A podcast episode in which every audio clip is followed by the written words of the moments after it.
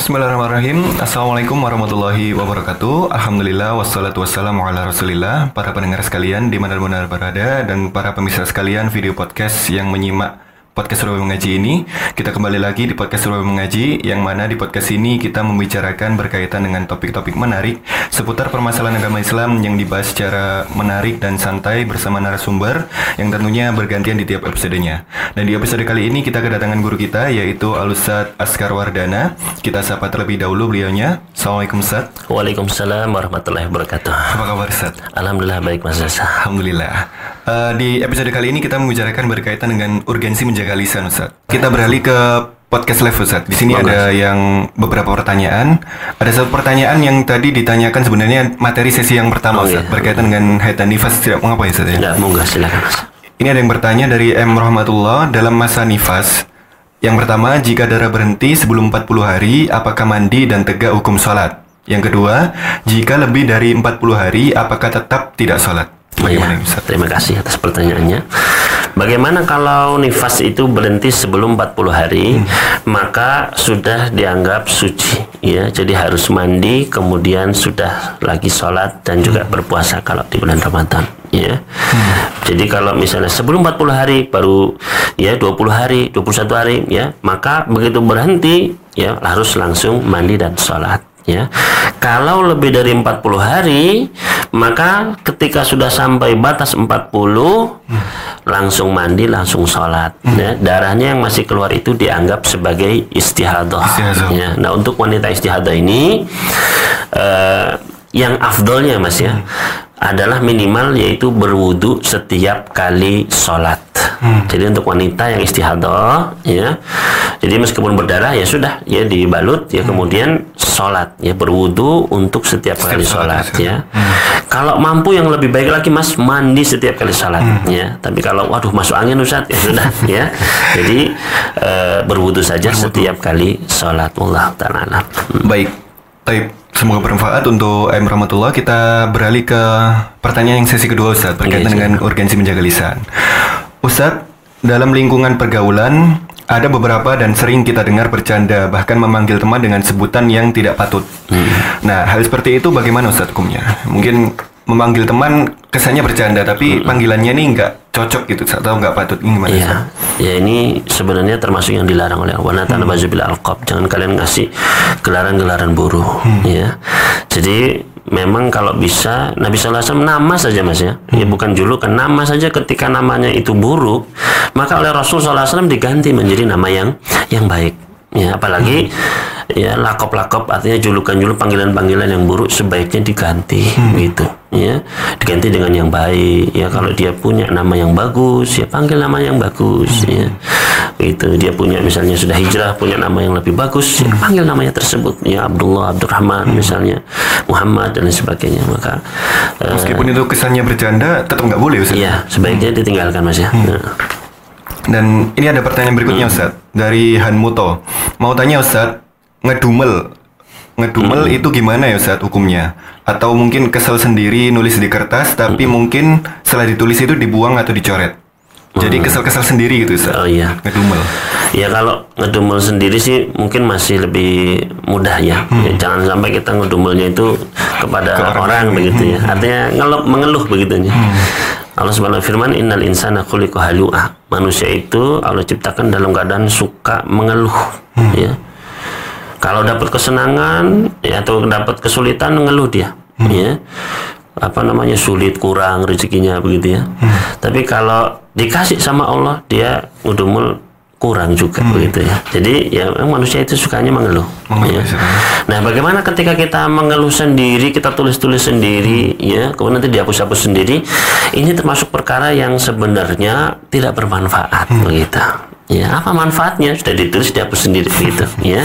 Padahal Nabi sallallahu alaihi wasallam bersabda, eh, "Inna Islamil mar'i tarkuhu ma la ya'ni. Ya di antara gambaran bagusnya agama keislaman seseorang adalah meninggalkan apa yang tidak bermanfaat, ya.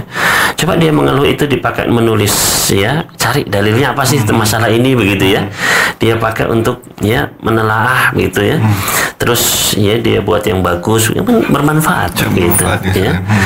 Jadi pastikan apa yang kita kerjakan itu memang bermanfaat ya. Tapi sekali lagi ya kalau emang belum bisa meninggalkan ya sedikit-sedikit ditinggalkan lah ya ditinggalkan ya diganti dengan yang lebih bermanfaat itu mungkin yang ya bisa saya Terima kasih, sarankan Ustaz, ya. Mm-mm. Baik, kita berlanjut ke pertanyaan berikutnya Ustaz. Eh, dari Abelito Syarif. Assalamualaikum Ustaz. Waalaikumsalam warahmatullahi Afwan izin bertanya tidak sesuai dengan tema pembahasan. Ustadz, adakah tips untuk membooster? Membooster ini istilahnya membangkitkan semangat, Ustadz. Oh, gitu. membangkitkan semangat kembali dalam beribadah. Ya. Eh, bagaimana cara kita mm, bersemangat dalam ibadah? Ya tadi pertama paling utama itu adalah ilmu Mas ya. Ya. Jangan lepas sama sekali lagi dari ilmu. Makanya Nabi sallallahu alaihi wasallam itu junjungan kita alaihi wasallam setiap pagi itu apa sih yang diminta? Ya, setiap selesai salat subuh beliau meminta tiga perkara. Allahumma inni as'aluka ilman nafi'ah, ilmu yang bermanfaat. Ya. Karena dengan ilmu tersebut apa? Dia bisa mendapatkan rizki yang yang halal, ya dia bisa mendapatkan amal-amal yang diterima. Kuncinya ilmu dulu, ya. Maka ketika kita ingin bersemangat, cari ilmunya. Nah, puasa ini males nih, puasa sunnah misalnya kan. Coba cari apa sih keutamaannya, ya. Ternyata bisa menjauhkan diri kita dari api neraka misalnya, ya. Ternyata dengan puasa itu bisa pahalanya luar biasa, Mbak, besarnya. Ya. Dengan puasa itu kita bisa ya eh, doanya mendapatkan doa yang mustajabah misalnya, ya. Maka kita, ketika kita tahu ilmunya, kita akan semangat di situ, Mas. Ya. Mau sholat, wah semangat, ya. Juga ilmunya tentang kepada siapa sih kita beribadah nih? Kepada Allah Subhanahu wa taala sudah sudah menciptakan kita, sudah ngasih kita kehidupan, ngasih kita tubuh, tangan, mata, ya. Artinya kita ini memang pantas untuk beribadah, ya. Maka kita jadi semangat begitu. Ya, maka jadi itu yang pertama adalah pelajari dulu ilmunya, ilmu. Ustaz. Mm-mm. Ya, ilmu sebelum berbuat dan berucap. Ya, biar apa? Biar semangat tadi. Ya. Kemudian yang kedua yang bisa membooster adalah juga jangan lupa untuk berzikir. Ya, zikir pagi petang. Ya, setelah subuh jangan pernah lepaskan zikir pagi petang karena itu ibaratnya kata para ulama itu seperti gizinya kita. Ya. Kita mukmin. Ya, ketika pagi kita zikir itu seharian akan semangat. Ya. Jangankan ketika habis sholat ya, se- ketika bangun tidur saja kata Nabi Sallam, barang siapa yang bangun tidur itu dia lepas dari tiga ikatan itu, ya dikir setelah bangun, kemudian wudhu, kemudian sholat, dia akan bangun dalam keadaan semangat, ya nggak malas. Tapi kalau bangun tidur bangun tidur begitu saja nggak zikir, nggak ya sholat juga ya malas wudhu malas ya bangunnya tambah malas sepanjang harinya gitu. Jadi jangan lupa untuk terus berzikir mulai dari ya bangun tidur, zikir pagi petang, terus banyak hari ingat sama Allah. Ya, itu akan semangat insya Allah. Ya. Kemudian yang yang ketiga tips lainnya adalah juga ya cari teman dan lingkungan yang yang menyemangati begitu. Ya. Kalau temannya rebahan semua ya sih, kita jadi termasuk ya sih, rebahaniyun ya, juga nantinya.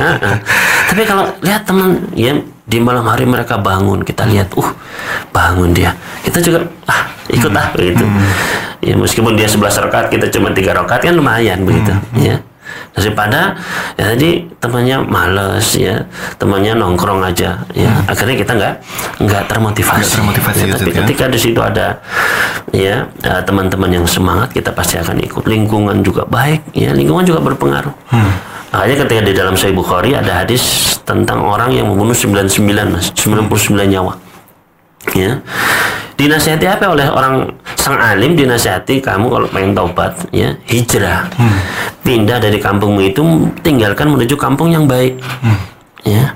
Di sana kamu bisa ibadah karena kalau di kampung itu pasti kamu akan kembali membunuh. Ya. Maka ini menunjukkan bahwasanya lingkungan juga berpengaruh. Berpengaruh, ya, mungkin ya. itulah di antara beberapa tips misalnya untuk booster tadi ya semangat. Baik Ustaz, Barakallahu Fik. Kita berlanjut ke pertanyaan berikutnya Ustaz. Dari Satria Aji. pertanyaannya adalah ketika seseorang menjaga lisan dan lebih memilih untuk diam, tapi di sisi lain ketika terus diam dan pada saat berkumpul dengan teman lebih banyak diam dibandingkan berbicara. Sehingga orang lain mengira kita tidak ramah. Jika seperti itu bagaimana Ustaz? Dan Iya. bagaimana sikap kita? Eh diam itu jangan sampai cemberut begitu ya. Ya, diam itu kalau cucu begitu jangan ya. kan diam juga kita bisa tersenyum ya. Kadang apa namanya gerakan tubuh kita juga bisa kita pakai ya. Nggak mesti dengan lisan juga sebenarnya ya. Kita kasih perhatian ngelihat senyum nganggu ya. Maka eh, apa itu mungkin lebih baik daripada kadang ada orang yang diajak bicara tapi misalnya malah memperhatikan handphonenya. Sudah. ya menjawab sekenanya. Ya maka jadi eh, tetap ya meskipun kita diam ya kita ya bicara seperlunya lah. Ya kita lihat di situ ada manfaat kita ucapkan. Ya jadi jangan sampai diam kemudian seperti cuek nggak peduli juga enggak gitu. Ya kita diam pada waktunya bicara juga pada waktunya gitu Allah taala alam. Baik Ustaz, Barakallahu Fik. Kita berlanjut ke pertanyaan berikutnya Ustaz dari Aloha 17 Mau tanya Ustadz, bagaimana tips menghilangkan kebiasaan tertawa yang berlebihan dan berbicara dengan nada yang terlalu berlebihan Ustadz? Eh, ya. Eh, Nabi Wasallam pernah bersabda, ya, kasratu dohik, eh, tumitul kamu kalau Sallallahu Alaihi Wasallam, ya. Jadi kata beliau, iya aku kasratu dohik, janganlah kalian banyak terlalu banyak tertawa, karena itu bisa ya mengeraskan hati. Ya, jadi guyon ya tertawa boleh. Ya, tapi juga jangan sampai berlebihan. Berlebihan ya. Ya. Jadi ketika kita terbiasa saya tertawanya memang begitu saat ya, memang keras ya. Ya perlu berarti saatnya dia apa? Dikurangi gitu ya. Jadi eh, dikontrol jangan sampai berlebihan. Segala sesuatu yang berlebihan itu adalah ya tidak baik mas. Ya khairul umuri ausatuha sebagai perkara adalah yang pertengahan. Jadi eh, kalau kita sering tertawa ya mulailah dibatasi mulailah coba mungkin bacaannya agak serius begitu ya. Bacanya jangan yang goyang-goyang Iya, baca begitu. Mungkin ya Allah alam Baik Ustadz, ini mungkin pertanyaan terakhir Ustadz dari sesi yang kedua ini. Iya. Assalamualaikum Ustadz, bagaimana hukumnya jika kita ingin curhat dengan orang dekat tentang keluhan kita? Karena saya pernah menemukan yang intinya berkeluh kesah hanya kepada Allah. Jadi apakah boleh kita mengeluhkan ke sesama gitu Ustadz? Iya. Kalau mengeluh itu Mas ya, sebaiknya jangan ya. Kalau kita mau cari solusi ya. Ya, itu pun kepada kepada orang yang kita percayai yang memang dia bisa memberikan solusi yang baik Solusi. untuk kita. Ya. Makanya ketika kita misalnya punya masalah ya, jangan hanya sekedar untuk menumpahkan itu saja. Ya. Karena ditakutkan eh, masalah itu kita ungkapkan nanti malah dia juga yang jadi tong sampahnya begitu ya. Kan kadang juga pengen mengungkapkan lagi akhirnya tersebar ke mana-mana misalnya. Ya, maka ya sebaiknya memang betul berkeluh kesah. Ya, artinya hanya kepada Allah Subhanahu Wa Taala kita meminta. Ya kita bergantung. Ya Allahus Samad. Bergantungnya semua makhluk kepada Allah ya maka ketika kita ada masalah ya ada kesulitan coba ya cari ya bangun di tengah malam minta sama Allah Subhanahu wa taala ya adapun kepada teman yaitu adalah untuk kita meminta saran bermusyawarah ya wasyawirhum bil amr ya kita bermusyawarah ya. Kalau mau bertanya bertanya kepada orang berilmu. Wasalu fasalu ala dzikri in kuntum la ta'lamun. Ya. Jadi ketika ada masalah usahakanlah untuk mencari solusinya. Ya. Jangan hanya sekedar mengeluhkan ya.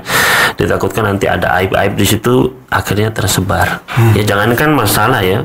Kita mimpi saja mas. Ya mimpi. Di antara ada mimpi kata Nabi SAW kalau kamu bermimpi maka jangan kamu ya katakan kepada siapa saja enggak ya. Kalau mimpi itu baik katakan kepada orang yang memang bisa kita percaya orang-orang dekat kita begitu ya, jadi hati-hati ya jangan sembarangan curhat ya. Curhat Ustaz, ya. Allah taala. Tapi Ustadz mungkin cukup Ustadz. Jazakallah khairan atas nasihat dan iyyakum. jawaban pertanyaannya. Dan untuk para pendengar sekalian Baik yang mendengarkan maupun yang menyimak video podcast eh, Dan juga yang menyimak secara live Semoga bermanfaat obrolan podcast kali ini.